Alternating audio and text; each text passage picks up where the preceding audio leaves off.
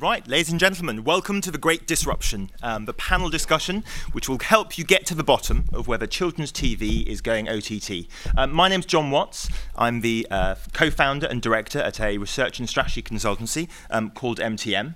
Um, we have been researching the OTT space um, for nearly 10 years now. Um, it wasn't called OTT, obviously, 10 years ago, but it has been for the last five or so.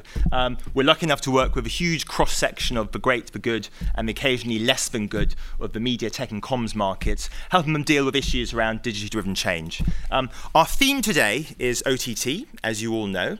Um, and I'm just going to very briefly say a few words to set the scene before we work our way down the panel and get them to give us some opening views on whether or not OTT is genuinely disruptive of the children's TV market. So, first of all, what are we talking about? Um, OTT is still not a very well bolted down term. If you talk to a telco about OTT, they think about it as any kind of internet service, um, whether it's voice, data, whatever. Today, we're specifically talking about film and TV content. So, both subscription models, net, like Netflix, Amazon, and Hopster, who we have here today, um, and ad-funded video offerings like YouTube, ITV Player, Maker, and so on and so forth. Um, we're going to try and cover both of them, but our focus is very much going to be on commercial television. We're leaving the public service debate um, to uh, earlier sessions. So, what disruption are we talking about? Well, there are many different potential causes of disruption um, that OTT could deliver into the children's TV market. First of all, viewing. Um, we've heard a lot today about how children are starting to move online. Their consumption behaviours are fundamentally changing from linear to on demand. And we'll try and get to the bottom of that um, with some insights about the reality of what's actually happening to children's viewing behaviour. OTT disrupts advertising revenue as kids go online, the advertising dollars are moving. We heard from Maker this morning about the extent to which big brands are shifting money. Every big brand, I think Danielle Hewitt suggested um, this morning, is shifting money, potentially away from TV and into online video. Third disruption, pay TV revenues. You'll hear um, a lot about cord cutting, cord shaving, people moving away from their Sky subscriptions and taking up services like Netflix and other OTT offerings. Pretty much every media equity analyst has a sell note on Sky at this point in time. Many people argue that OTT will be fundamentally disruptive of a traditional pay TV model. Fourth disruption, new entrants. Huge new international competitors, businesses like Amazon and Netflix um, present in dozens of countries, enormous financial clout, able to buy content, spend money that many domestic firms just can't afford to spend. And lastly, the TV value chain. We're going to hear a lot today, I suspect, about broadcasters going direct, about pay TV companies disaggregating channel brands, issues like this, which could be really disruptive to the established TV value chain as it's existed producer, channel, distribution platform, viewer. So, what does all this mean for the children's TV market? The good news, um, certainly for you, probably for me, is that I'm not going to try and answer this question. Instead, we have an august panel of industry participants from across the value chain um, who are going to give us their views and perspectives. Um, I should flag that this is not going to be a standard panel format.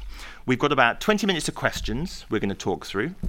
We're then going to put up four scenarios, um, completely made up pictures of the UK TV market in 2020. I'm going to ask our panel to respond. And in the last 10 minutes, we've got a little interactive format involving you, just to check that you've um, paid attention and stayed alert during the course of the discussion. But to get the ball rolling, let's just hear some opening declarations from our panel, their views on just how disruptive OTT is going to be for the children's TV market. So, starting at the far end, John. Okay, so thanks, John. Um, so, a little bit of background on me. I, I head up research for um, Viacom, basically all of Viacom services that are uh, managed out of London. So, we're in about 30 territories, and that's across brands like um, Comedy Central, MTV, but most importantly, and the reason I'm here, Nickelodeon. Um, and my my background before I kind of moved across to work in Viacom was at Nickelodeon, so my heart is very much in the kids' TV space still, I would say.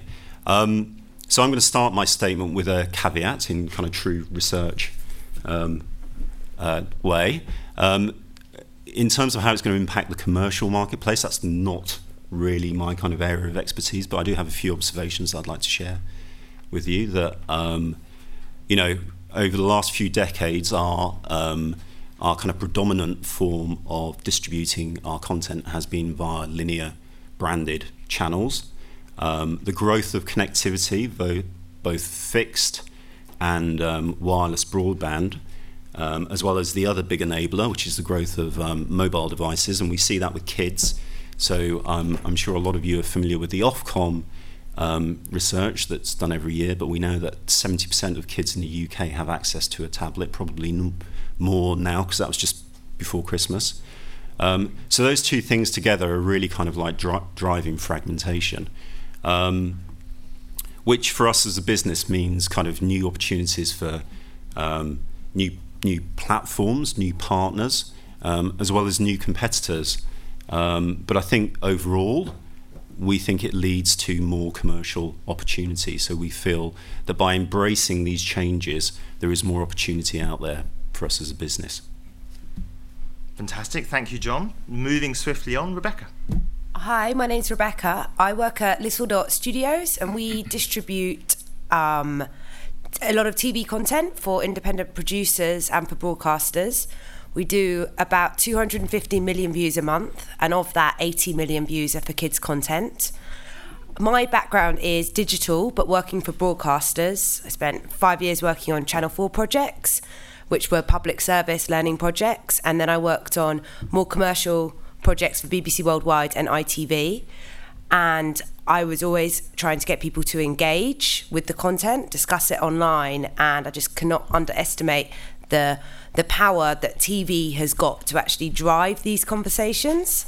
So, so my sort of perspective is TV is you know here to stay, and it's a it's it's not it's not in decline. Um, the way that I would see it is we used to have a, f- a few stations, four or five stations, and then we had, you know, we shifted to having 200 channels on TV.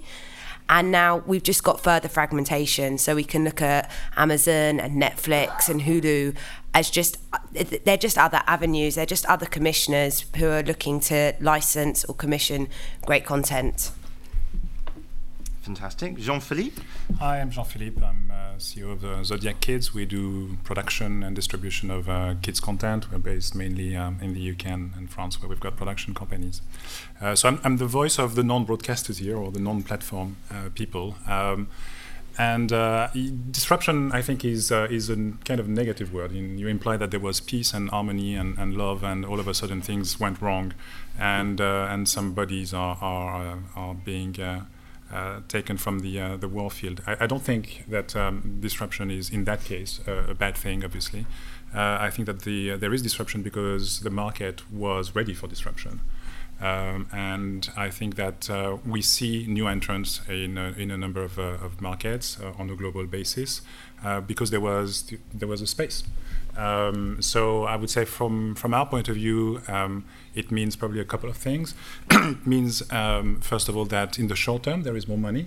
Uh, doesn't mean that it's going to stay like that forever, but it does mean that for a while there is a, a more a more budget spent on development of new content, and that's potentially a good thing.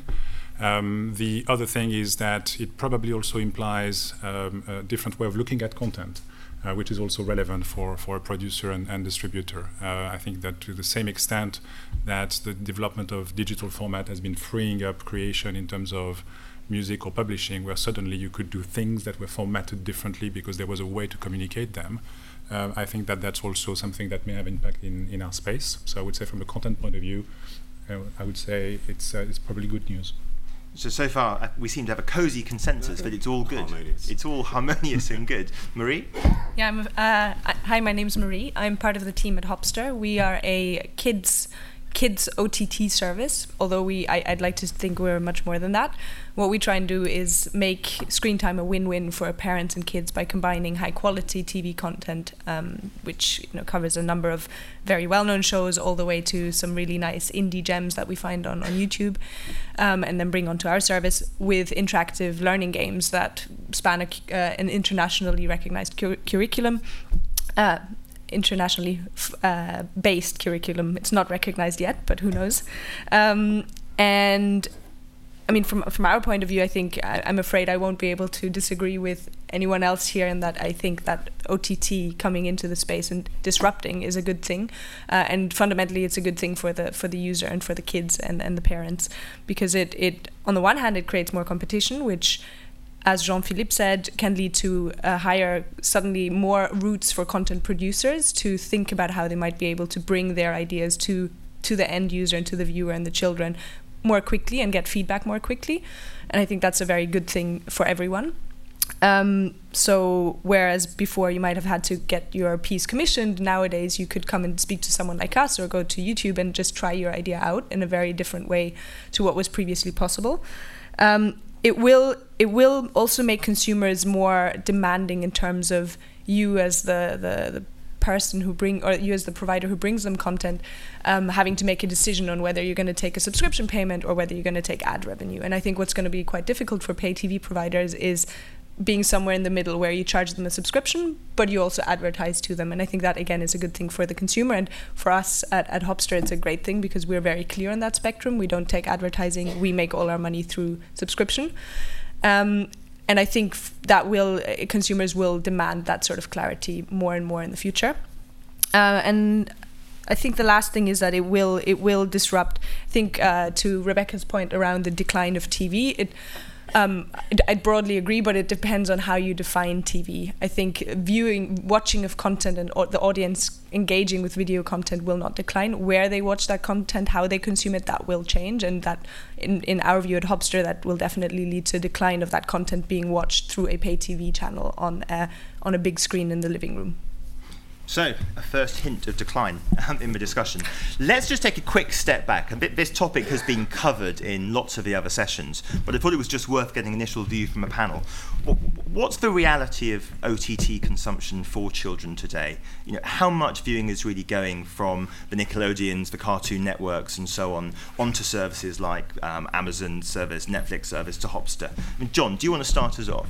Yeah, I mean, I can only speak to what we see, and um, you know, we do we do see that kind of linear reported TV is declining, but I think the emphasis and the focus there is on the reported. Um, right. So there is definitely a kind of you know there's a measurement issue. Um, we we increasingly have access to all sorts of kind of data from the platforms that we work with, and we spend a lot of time knitting it together to try and look at consumption, the overall consumption pie, if you like, of our um, of our content. Um, and what we see that whilst um, SVOD and VOD um, is growing, um, and it, you know that shouldn't be ignored. Um, that linear TV is still, uh, you know, uh, the, the, vast majority of consumption. In fact, over, um, you know, kind of late 80s, 90% of video consumed. But presumably declining. I mean, the, these declining, services aren't growing. But declining. And, and, what's the rate of decline?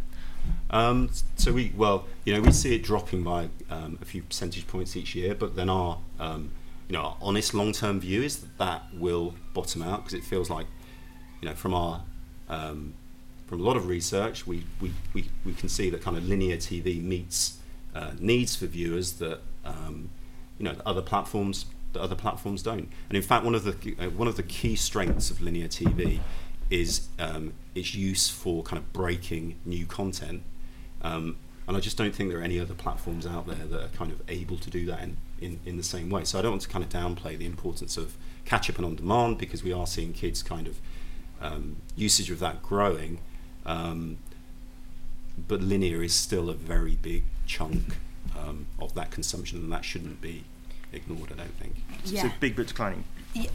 Uh, so, I mean, li- linear TV consumption is not really declined over the last 10 years, and I don't think it is falling in the kids' space. I think that what's happening is is when you're giving your kid your mobile phone to watch something while you're waiting at the supermarket. Sorry, it's kids are watching more content, so it doesn't necessarily mean that linear TV is decreasing. And there's also a difference between the the content and the physical device that they're watching it on. Is it sort of a red? You know, you've got content. I think it's irrelevant if it's coming from Netflix or BBC or who's picking it up. It's TV content, and the big shift is with devices. So we find generally for our content it's 50% on mobile. For kids it's 90%, which I'm sure everyone here would, would echo. Marie, you're on the same page? This is all additive? So, um, not entirely 100% on the same page. Just um, to John's point around, uh, you know, there is a decline and there is uh, there's data to to suggest that linear TV, as in linear TV, where someone else chooses what you get to watch when and what ads are in between and what promos are in between. That is in decline. For for children, it's just. I mean, they, we we run a lot of focus group testing at Hopster, and um, every now and then we, we test competitor products, and for them it is just they just do not understand when they cannot pick what they want to watch at the point where they want to watch it. It's just not a behavior that is natural to them, and th- that's this generation where linear TV is still, as you say, very much the, the status quo. Think about the next generation and the generation thereafter, and I think what um, this is sort of a very, very nice example of something that's. Um, so disclaimer: my background is not in TV. My background is more on the on the tech and startup side of things, and this is I think we're seeing a very classic example of what, what's commonly called the innovator's dilemma, where you have big, big and successful organizations which are successfully run by very smart people, because otherwise they wouldn't be big and, big and successful, and heading up these organizations who are doing all the right things. They're looking at all the stats. They are they're analyzing them. They're keeping an eye on things, and they and I think there's very often a situation where the the assumption is just that we are such a big brand now. By the time when OTT is relevant and when audiences are moved over completely to something like on-demand video in everything, we'll just go in and gra- and capture that market, assuming that by that point they will still be as relevant as they currently are. Um, but the problem is that to to actually counteract that trend, it's quite hard as a big organization that has bottom line requirements um, at a Viacom, for instance, if you have certain requirements to hit the bottom line, it's very hard to go and say, actually, we're now going to focus on OTT, which has lower margins, currently has lower people watching it, is going to not make us as much money. It's that's a very hard thing to justify. And that's there's a very interesting book by a guy called Clayton M. Christensen on exactly that dilemma and what you can do to to counteract that. Um, and often there's not very much you can do apart from waiting how it plays out. Can, And I I, can I think bring that's- John in at that point? Sorry, Yeah, to sure. Yeah, I thought you might. Uh, um, so, so you, you've heard a slightly more apocalyptic view there. Mm. Well, g- g- give us some, some confidence that Nickelodeon is going to survive and prosper in this new brave world over the next five years. Well, I, I think the thing that gives me confidence is that we're, we're already making that transition. So you know, you probably saw in the news that Sky have launched a kind of, you know, or are pushing much more aggressively their video on demand offering, of which we are part. Um, so we are starting to kind of transition, a, you know, across and kind of embrace these uh, new new platforms. Um, won't, but won't that be a Sky brand, not the Nickelodeon brand, owning the Well- consumer relationship there? Um, I still think there is a value to the channel brand because I think we're moving into, you know, the danger is you move into a world where there's kind of infinite choice, but people actually don't like choice. People, and in fact, something we're hearing in focus groups is that kids are kind of, you know, going back to the shows they know and love even more than they were in the past because there's so much choice out there and they want that kind of guaranteed sort of, you know, entertainment hit that they know they'll get from a favourite. Isn't this where algorithms step in and take the part of channel Well, brands? That's a, that's a very good point. And as a um, consumer of Netflix myself, um, as well as linear TV, I should should add, um, I will. You know, I don't think, and it's probably funny coming from a guy who's essentially a stato, um, but you know, people aren't algorithms, and I'm sure anybody who's used Netflix will know that the kind of recommendations don't always um, appeal for precisely that Sure. um, reason. Let's jump on then and take the next bit of the puzzle, which is really about the production sector. So, Jean Philippe, as, as you look at this world in which linear consumption is clearly going to decline and OTT is going to grow significantly from a commercial point of view and as a share of viewing, what does that mean for the children's production sector? You know, how do you launch franchises? How do you grow program brands? How do you make merchandising and licensing revenue? well, these are all good questions, and I think nobody has the answer at this point in time. But uh, I, I think that there is a value to certain uh, things that are evolving at the moment. Um, I think that the uh, the challenge, if you look at it not in terms of producer versus platform or producer versus broadcaster, but if you look at it more as as a, a franchise development exercise, so we are all our success, regardless of whether we are on the broadcast side or not, is about the development of IPs and making them successful. Um, and, and I think that we don't know yet, actually, uh, for example, if certain IPs will um, develop better on uh, linear television or on, on OTT. But there probably will be some differences. Uh, some elements that we've got already is that because of its model, television tend to go for gender neutral and mass access to, uh, to content. OTT or other platforms may be more relevant to gender segmentation, for example. And gender segmentations may also have a, a positive impact on sales. It's easier to sell to sell a, a boy property or mm. a girl property than, and it's easier than than a, a gender neutral property. So on one side, you, I would say clearly we need, uh, and producers need, and IP developers need the mass exposure of television to make an impact on the market. But on the other side, the type of content that is increasingly relevant to linear television may not be the one that actually triggers development of revenue beyond television. Right. So we could end up in a place where actually, for some of these OTT platforms, there is a, a, real commercial play that will always take time because we will always have to deal with other gatekeepers that will take probably 15 years to realize that the market has moved. But I think that could be a future there.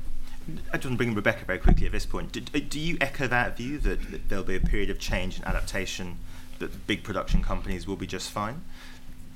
I, I think that we're in a period of transition which is going to take quite a long time. And so, what's happening at the moment is people are getting commissions to make things and then they've got windows which they can exploit in other places because they're in a fortunate position where they've been given money to make things. That's how our business works. We help people make incremental revenue on things. And I think it's I mean it's very it's very hard to not be given any money and just told to make a big property. Um, and yeah, I completely agree. I think that when you're on TV, you have to be doing something that's big and just ticking a lot of boxes for everyone. And the beauty of online and over the top is you can be more niche. And so, yeah, I would see it as a, a gradual process where we're going to see, like you see spin off shows. We've got the big thing from TV, and then you can have two or three different smaller adventures with already known characters, which you can already market to people. But I, I think it's going to take a lot longer than we think. It's it's hard when you feel like, oh, I've been sitting here already for so many years. When's it going to happen? But I think it's a lot further off than we think that there's going to be a completely di- total disruption to where we are now. So we did have a question about collaboration, but this this panel feels um, warm and cosy enough as it is already. so I thought we might just jump ahead to our world in 2020. So, ladies and gentlemen, here we have four scenarios for the future, and we're going to briefly walk through them one at a time. They're all very loosely based on um, popular songs, apart from one which is based on a popular movie, because we couldn't think of a song with the word aggregator in it. Um, if anyone comes up with one, let me know. Um, they're all about the UK TV market in 2020. So I'm going to basically jump into our first one. Um, so, our first one Planet of the Aggregators. So, what happens by 2020? So, kids viewing shifts fundamentally to VOD and OTT in this scenario by 2020. So, linear is now a small minority of total viewing. Um, pay TV and OTT providers, the Netflixes, the Skies, are aggregating all the best content, all the best program brands in apps and VOD offers. And as a result, linear channels just decline. Um, they're ultimately dropped by the pay TV platforms. Um, channel brands become irrelevant. Um, it's all about algorithms, it's all about recommendations, it's all to some extent about search. And the big broadcasters, the people we used to call broadcasters, shift into production led models. They're no longer linear channel providers. They're just feeding the aggregators with big content brands you know, across their international distribution machines. Um, John, why is this not going to happen fundamentally? Um, well, I think going back to points that I made earlier, that yeah. you know, I think channel brands will still be important. They are they're, they're, kind of like the beacons that people use to guide them through the choice. But, so. but diminishing. Um, but diminishing. But there is an open question. I don't think anybody has the answer whether that diminishing is going to continue or whether it's going to kind of bottom out. Um, I think that um, you know linear TV meets essentially does meet viewer needs um, as does VOD, uh, and they can kind of coexist. Um, I think brands still, will still be important. I think linear TV will still be important for kind of breaking new content and getting the kind of reach that you need to get for IP to, um, certainly the kind of broad appeal IP to um, drive a business model. I mean, M- Marie, presumably in Hopster world, channel brands have much less of a role to play. I- is this a plausible future? So, this is obviously a very you know very drastic scenario. I think this is uh, most in line with what we expect to see in the future. Albeit, I um, totally agree with Rebecca on the point of things you know always time. taking longer than than you think they will. We tend to overestimate what what happens in three years and underestimate what can happen in 10, as Bill Gates said. Um, and I think what uh, uh, speaking of channels, I mean we are we are a an umbrella brand. Everything in Hopster is a you know we, we don't see Hopster as a channel brand. I think there is a thinking about channel brands as a as a relic or a, a, result of limitations of linear TV and the technological limitations that had in, in the past.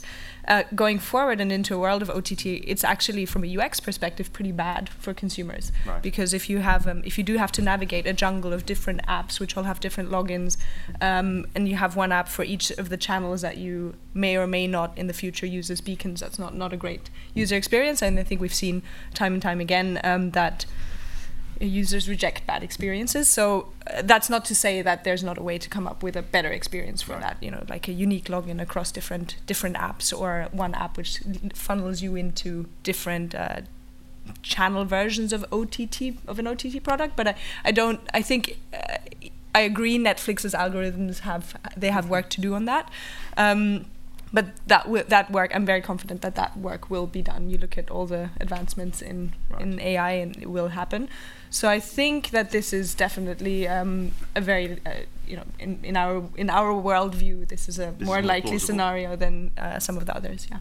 Jean Philippe, just quickly, are you, are you are you a bull or a bear on channel brands? Is this a plausible outcome? Well, everything is possible, but I, I would say um, there, there, are two things that maybe are not captured uh, mm. here in terms of assumptions. The first one is that um, linear television and television as a piece of technology um, is is a communal, a family experience, right. Um, and and and I think that has that has a space. There is a space for that. Um, so I think that the question will be more how does that impact mm. um, the rest of the ecosystem that is about to be created? But I, I, I, still believe that there is a space for a family experience around a you know a pre-assigned uh, signal that is sending the same the same thing to uh, to a number of homes. So that that's uh, I think that's one piece of element that we, we need to to take into account. And you had said two? Yeah, I forgot the other one. You got the other one. Yeah. but it will come back, and I will interrupt at that point. That's good. Yeah. Okay, let's jump to our second implausible scenario then. Um, so this is the apocalypse scenario. Um, this is what everybody dreads. I suspect it's the secret nightmare of lots of people in this room. So in this scenario, as before, commercial kids broadcasters decline. But premium kids OTT offers just fail to gain traction, and instead, the people who win out are the really low cost aggregators, so people providing ad funded online video. And that just does not support investment in kids' content. So we see funding in kids' content deteriorating really rapidly um, over the course of the next five to ten years. Um, as a result, um, there's an ever greater reliance on either public subsidy um, or on big brands, advertisers. There's no other source of money. It's not coming from consumers in quite the same way. Um, Rebecca, presumably this is plausible. Um, I, I wouldn't bank on this happening. I think if you're looking at the um, if you look at the viewing stats of these OTT services, they're all gaining traction. So I think they're going to continue to grow. And I also don't think that subscription services are going to go because people subscribe to things because it's linked to their identity. People want to have Netflix or or Sky One or HBO. You know, irrelevant of actually even whether they're watching that show, that the, the specific shows on it. It's it's part of how they identify themselves. So, I don't think that this is going to happen. I don't see ad funded being the only model to support content at all. Is anyone on the panel um, bullish about this sort of scenario? Do you see this sort of thing happening? I think it's going to take a space again. Um, tabloid press is there. It's not uh, preventing people from reading other newspapers or other books. Um, so it's taking a certain space. I don't think it's taking all the space. So yeah, it will have an impact, and I think it will uh, it will be there. I don't think that it will be as extreme as the end of the world as we know it. And what, just quickly, what do you mean by low cost aggregators specifically? So, so, so it's the, it's the high price stuff which doesn't yeah. really work out. It's it's a couple okay. of pounds, you know, per month, which doesn't like fund a lot content of content. warehouses. Yeah. Or, oh, not warehouses. Okay. And John, so I was just going to say that I think for me this is kind of, and maybe this is a controversial point, is, is is linked to scenario one. I think if we, you know, if aggregators become the sort of model, um, the predominant model, then I think we will see the overall decline of um, all you know all players within the market. And why is that? Why? Just to make that real for us, because it, it won't support funding in content in the same way. because I think that kind of you need that sort of mass reach um, and those bigger kind of open platforms to actually work alongside aggregation to um, to drive content, drive awareness, and you know, and therefore ensure that it's a sort of healthy ecosystem. Yeah, because I just want to add something. I'm not sure if what you're suggesting in this scenario is that the only type of content that would be made would be content that was so low cost it could be ad supported, i.e., people like Zoella or people in their bedrooms. I think that's exactly what we're suggesting. And I actually think that that's a different type of content Right. to high quality, stimulating children's TV. And I, I think that that's actually a different type of activity that coincidentally happens to be like a, a video. I think it's, you know, it's the difference between reading, you know, a high quality children's book and, you know, having a, a newspaper in another con- in, in another language. So you can see the things happily coexisting. Essentially, this isn't an either or. No, I think they're different things. They just happen to be video. Right. Okay. Let's jump on to our implausible scenario number three, um, which is kind of the flip side scenario, I guess. So, th- th- this is a scenario in which the international kids' TV networks survive and adapt successfully to this new world. Um, channel brands are reinvigorated and extend onto OTT and SVOD platforms. Um, the global kids' content franchises enjoy huge commercial growth, um, partly as a result dozens of new windows open up. Um, the aggregators persist, but are mainly buyers. They're taking these big content brands and they're re-aggregating them, providing another source of income. But it's the big studio broadcaster brands that really survive and thrive in this atmosphere, um, in this scenario. Um, Jean-Philippe, is this plausible? Can you see them triumphing overall? Well, again, being French, I can only see the uh, the negative side uh, of it. So. Um, no, I, would say that some element of it, yes. Um, the, um, the the development or, or the survival of uh, uh, some of the international kids TV networks, absolutely yes. Um, the um, the fact that channel brands are identified uh, as also uh, a, a guarantee, a seal of trust. Um, I, I can see that as well. I guess will that trigger content franchise uh, development? Maybe, hopefully. I'm not so sure. Uh, and I think that also we need to look at different things when we talk about international television. Uh, I, I think that the question will be more on the non-kids or the uh, general entertainment mainstream channels that are increasingly dropping kids content Right. um, and are moving away from that space. Um, that I think will be accelerated by the uh, the development of, uh, of OTT, and I think that the kid specialists will have no other option but to survive and evolve in order to survive. And, and do you have a sense of what that evolution will look like?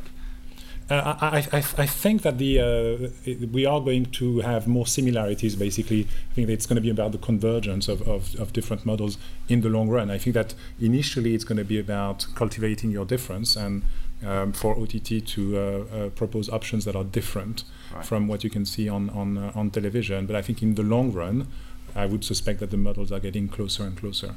A- a- And presumably, Jean-Philippe, this is your sorry. Presumably, John, this is your preferred scenario. Unsurprisingly, are, are- you basically bullish about the long-term survival of the big international kids businesses like Nickelodeon? Yeah, well, yes. Unsurprisingly, yeah, That's good to hear. unsurprisingly, yes. But I would say that I think um, I, I'm not sure there is any going back here. I think um, I think Jean Philippe made the point about you know there being a space for kind of like niche um, sort of OTT offerings, and I think that will that will continue. I think the whole kind of TV. I think the ecosystem's opened up, um, and I don't I don't see it being closed. Um, so I think the I think for the international broadcasters, I think there is a future, but I think there's also a future for the um, you know the other smaller players at the moment in the market. So, that takes us on, I guess, to our final incredibly sunshiny scenario. Um, so, uh, in this final scenario, um, everyone's a winner, basically. Everyone survives and thrives successfully. Kids broadcasters, the new OTT offers, pay TV companies all happily coexist in the kids TV market. Um, competition and collaboration between these players stimulates a huge wave of investment and innovation in the market um, heralding a new golden age for children's TV content. Um, everyone's spending. Um, the world, the future looks shiny. Um, but domestic UK broadcasters struggle to compete. This feels like a world in which scale really wins. Um, Marie, does this feel like the most plausible of the scenarios? Yeah, so I'm, I'm very happy that I got such a such a great collaborative uh, one to to advocate for in this case because I think this is this is something that, if maybe not not in all points and in all details, uh, could certainly come to pass if, as an industry, we, we we look at how we can again bring it back to the user and think about what does the user want, and there'll be some healthy competition between all these different offerings. Uh, already, the fact that you know kids are really picking up OTT services is causing causing existing pay TV providers to innovate. Um, that's good news again for the consumer, and it's good news for us at Hopster as well because it, it means you know we have uh, someone to c- compete with on on that front, which keeps us on our toes. And to Jean Philippe's point, um, it very much uh, I very much agree with in this scenario, especially if everyone keeps coexisting. Um, OTT providers need something that differentiates them from what a, a broadcaster or a, pay TV provider can do. And uh, you know, I, I obviously have an interest in saying this because at Hopster, that's exactly what we do. We try and bring interactive learning into it, and that's our core proposition for parents and kids. So we're not just saying, right, you can now watch what you want when you want it, because that's that's kind of already what they expect. Whereas We're also saying beyond that, you can also uh, engage with this content and engage with this video in a way that's not possible on a non-mobile device and then beyond that, there are plenty of other other ideas uh, which range from working with producers who have interesting ideas of multimedia formats to uh, expanding into additional devices, Internet of Things. Like there's so many possibilities to expand beyond just TV that there is a, a case for coexistence and for OTT offerings to uh, especially niche or n- more niche kids OTT offerings like Hopster, for instance, to expand out of that niche in terms of size without encroaching or without just cannibalizing that on the side of, for instance, a Nickelodeon, because we'll just be playing in a bigger market. We'll be expanding the market and the, the commercial opportunity that's available. Just for the rest of the panel, then, can, can everyone be a winner? No. Where, where do you see the losers then? I don't think that the losers will be in one specific category. I think that Right. what's happening is that there is disruption, there is a big shake-up, and then the winners at, at the end of the process may not be the entrants at the start of the process. Right. Uh, I think that that's probably more something along those lines. I think the other, the other elements that we maybe need to factor in as we are looking at it essentially from a technological standpoint is what is non not technological. And I think that what can make or break those technological evolutions is the economical situation and the size of families, a bunch of things that are actually that we look at as if they were kind of different element in the mix, but they are the ones that are dictating how technology is successful. Um, so that also can have a, a great impact. If families are poor, then they will have to make tougher choices in terms of what they watch and how they access to it. I'd, um, I mean, there was a big debate about five years ago in digital whether it was about content or community and which would win out. And in a way, we've got the traditional broadcasters with the content who didn't feel like they had to do anything. And then you've got these new players who were really agile and were embracing lots of, you know, tools across social and to get things out. And I think that what's happening now is there's like a there's a dialogue and they're both having to go and do what the other one was doing. So the OTT, the over the top players are having to get bigger funds to secure bigger commissions that can stand up against traditional broadcasters, and the traditional broadcasters are having to be much more agile, releasing apps, engaging with social, embracing YouTube, and.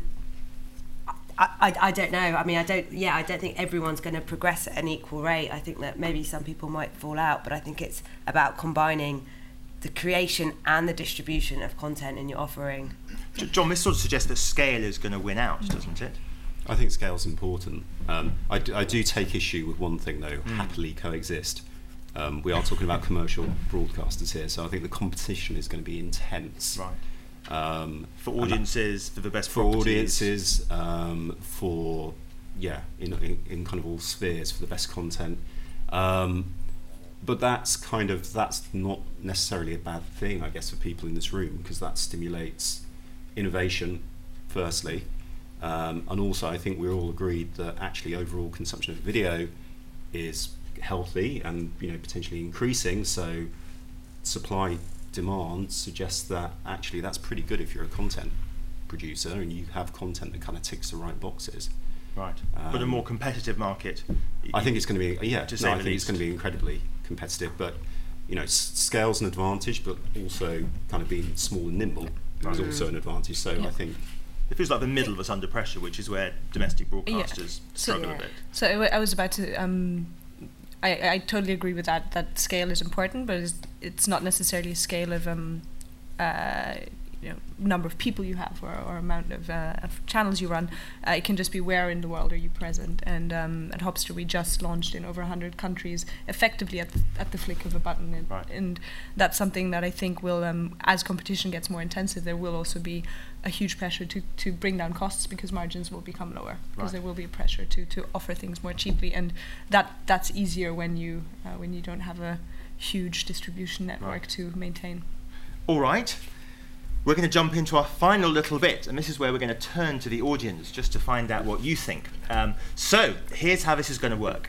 Um, we are going to flash some statements up on these slides, and these are all statements about the TV market, the UK TV market in 2020. And then we'll ask you, for those who think it's a fact, just to stick a hand up and then put it down, and then fiction, um, stick your hand up if you think it's a falsehood, um, and then we'll check with the panel whether you're right um, and whether this really is a truthful outcome in 2020. So, um, just to warm you up and check that you've got it, um, our first test question. Um, by 2020, um, a new Netflix Disney collaboration, Frozen is the New Black, becomes the top kids series in the UK. So, who thinks this is fact? We do have one person. and who thinks it's fiction? I think the fictions you are right. That is not true. Uh, that is not going to happen. Right, let's jump to the next one. So, um, our next one. Um, tablet ownership. Um, we heard about children having access to a tablet. This is about children owning tablets. So in 2014, Ofcom suggested that 34% of UK kids actually owned a tablet. Um, our prediction is that by 2020, 70% of UK kids will own their own personal tablet. Um, who thinks that's a fact?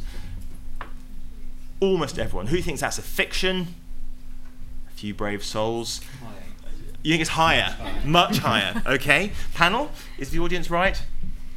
I, I'd say broadly speaking, yes. Uh, although I'd question whether it's a tablet computer or a smartwatch or actually a virtual rea- reality device they strap to their head. So I don't think it will be a tablet computer as we know it. on the basis that um, obviously uh, it's the, uh, the, the the platform of choice or the media of choice for, for kids. I think it's uh, it's going to grow. But a lot of growth. Yeah.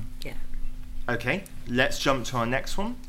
So, um, UK linear children's TV consumption. So again, um, our dear friends um, at Ofcom suggested that in 2014, um, your typical UK um, under 12 year old, um, I think it's 3 to 12 in fact, was watching 14.6 hours, which was down from 17.1 in 2012. Um, so our prediction is that by 2020, your typical UK children will be ch- child will be watching um, less than eight hours of broadcast TV per week.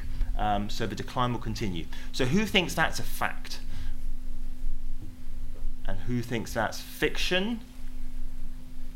I say it's roughly 50-50. Uh, John, do you got a view on this one? Uh, yeah, no, I think it's fiction. Um, you know, even sort of kids' TV aside, even if you just look at the sort of uh, entertainment kind of shared viewing that's going on, I think that would be enough to push it up above. Um, Wh- What's a more realistic figure for 2020? You think? Um, on based on based on those numbers, I'd say maybe I don't know, 10, 11, 12 hours. You see, a, you see a slowing rate. Of I see it decline. slowing. Yeah. Right. Okay. And I, th- well, I think it depends what, what you say in television. If you're you talking about sitting in front of the TV in the Linear lounge because TV. there's a different. Okay, so what linear TV that's been illegally uploaded to YouTube that they're watching in their bedroom? We're thinking linear broadcast TV. I think we can add something different, and I think Ofcom does. in Used these to- uh, linear TV officially being watched in officially regulated spot is going down. Yes. Okay. Let's jump then to our next question. So, by 2020, Netflix is the world's largest commissioner of children's TV and video. Um, so, audience, um, who thinks that is fact? Oh, it's slowly rising. Um, and who thinks that's fiction? So, I think it's about two thirds fiction, one third fact, or thereabout. Panel. Is it before Disney buy Netflix or Good question. W- Why is this not going to happen? Who, who is currently the world's largest commissioner of children's TV? Is it Disney? I think in, t- in total spend figures, I think it's Disney. But why? Give us a view. Why? Why is Netflix not going to continue ramping up its expenditure? How big can they get in this market? They, they can get big, I think, but I think that the uh, the um, it, I think it would be another iteration. I think it would be. Uh, I think it would make sense if we look at the kid space. Uh, you know, Netflix target is not just kids; they are targeting families, they are targeting adults, etc., etc. So I, I don't think that is real. It's realistic to assume that they would become um, the uh, the biggest uh, commissioner of kids content, plus do everything else on top of that. Yeah. If at some point in time they start having a more specific kids strategy with a ki- kids platform or a kids, that could be a different kind of game. But on the on the current basis, Yeah. I don't think so. Yeah, I think so because with like House of Cards and Orange is the New Black, Netflix are commissioning external studios to make these because they're in a growth phase and they're going to shift to creating their own content so they can exploit the IP on it. Right. Like HBO have just done with Games of Thrones, and I think they're going to have a shift in the next five years, and less, but they'll own it. Right. Okay. Our penultimate one then. So by 2020, a film starring a YouTube celebrity will top the UK box office and games charts simultaneously. Um, who thinks this is a fact? Who thinks it's fiction? It's about 50 50. Rebecca, you have to It, answer well, it could totally happen. I mean, Zoella's book that came out was the fastest selling fiction book when she is, you know, appearing in Cosmopolitan magazine and makes a little YouTube video. That's their most viewed video ever. YouTube celebrities are modern day celebrities. It's not about the quality of what they're making, it's about brand recognition. Of course, this could happen. I'd say pri- prime minister, but that's just a personal opinion. And then our final one then. So by 2020, only one major commercial children's broadcaster will still be carried by Sky as part of its um, pay TV offer. Um, audience, who thinks this is fact? Who thinks this is fiction? You're all very bullish, very bullish. Um, John, presumably Fiction. it's fiction. Yeah, It's yeah, fiction. Yeah, for all of the reasons that we've already Right, of touched upon. It's not yeah. going away. No. All right, ladies and gentlemen, I think we now have time for a couple of very quick questions. If the panel have heard anything you violently disagree with um, or want to um, challenge, I think there's a couple of mics, but it's going to have to be very quick because we have like one or two minutes. Hi there. A question for John, really. Um, you said about linear remaining relevant because it acts as a beacon or as a compass for people to navigate content and find content. I'd say that's true for adults, but I'm questioning whether it is true for children. So if you think two and three year olds perhaps that are growing up in houses where video on demand is their main way of accessing content, so they're watching Bing, Peter Rabbit, Orangutan Diaries, clips about dancing horses, are they actually caring about channel brands or, or linear, or is it irrelevant to them? 'Cause it feels like their ment- mental model is actually more around navigating an interface that has all that variety of content. Um, it's a good question. I would say that. Well, I mean, firstly, how do two three-year-olds how do how do they discover content in the first place? And I would say mostly it's through their parents. So, therefore, how do parents find content? And parents are finding it through linear TV. Plus, certainly, kind of four five-year-olds are doing a lot more kind of navigating around. Um, I mean, I'm kind of I'm a big believer in the power, power of TV, promoting TV. So, kind of the power of promos over perhaps algorithms because they have that sort of like emotional um, sort of gain. I think my um, I think the main thing is that kind of TV still has that you know that that big reach. And the other um, the other element that's really important for kids when they're discovering content is word of mouth. And how do you drive lots of word of mouth? You have you know you have big reach and you hit lots of people. Ladies and gentlemen, I think we've got a red light flashing here furiously, and I believe um, we are now officially timed out. Um, a final quick word of um, huge thanks to our panel for giving us their views about the future, and thank you all for your time.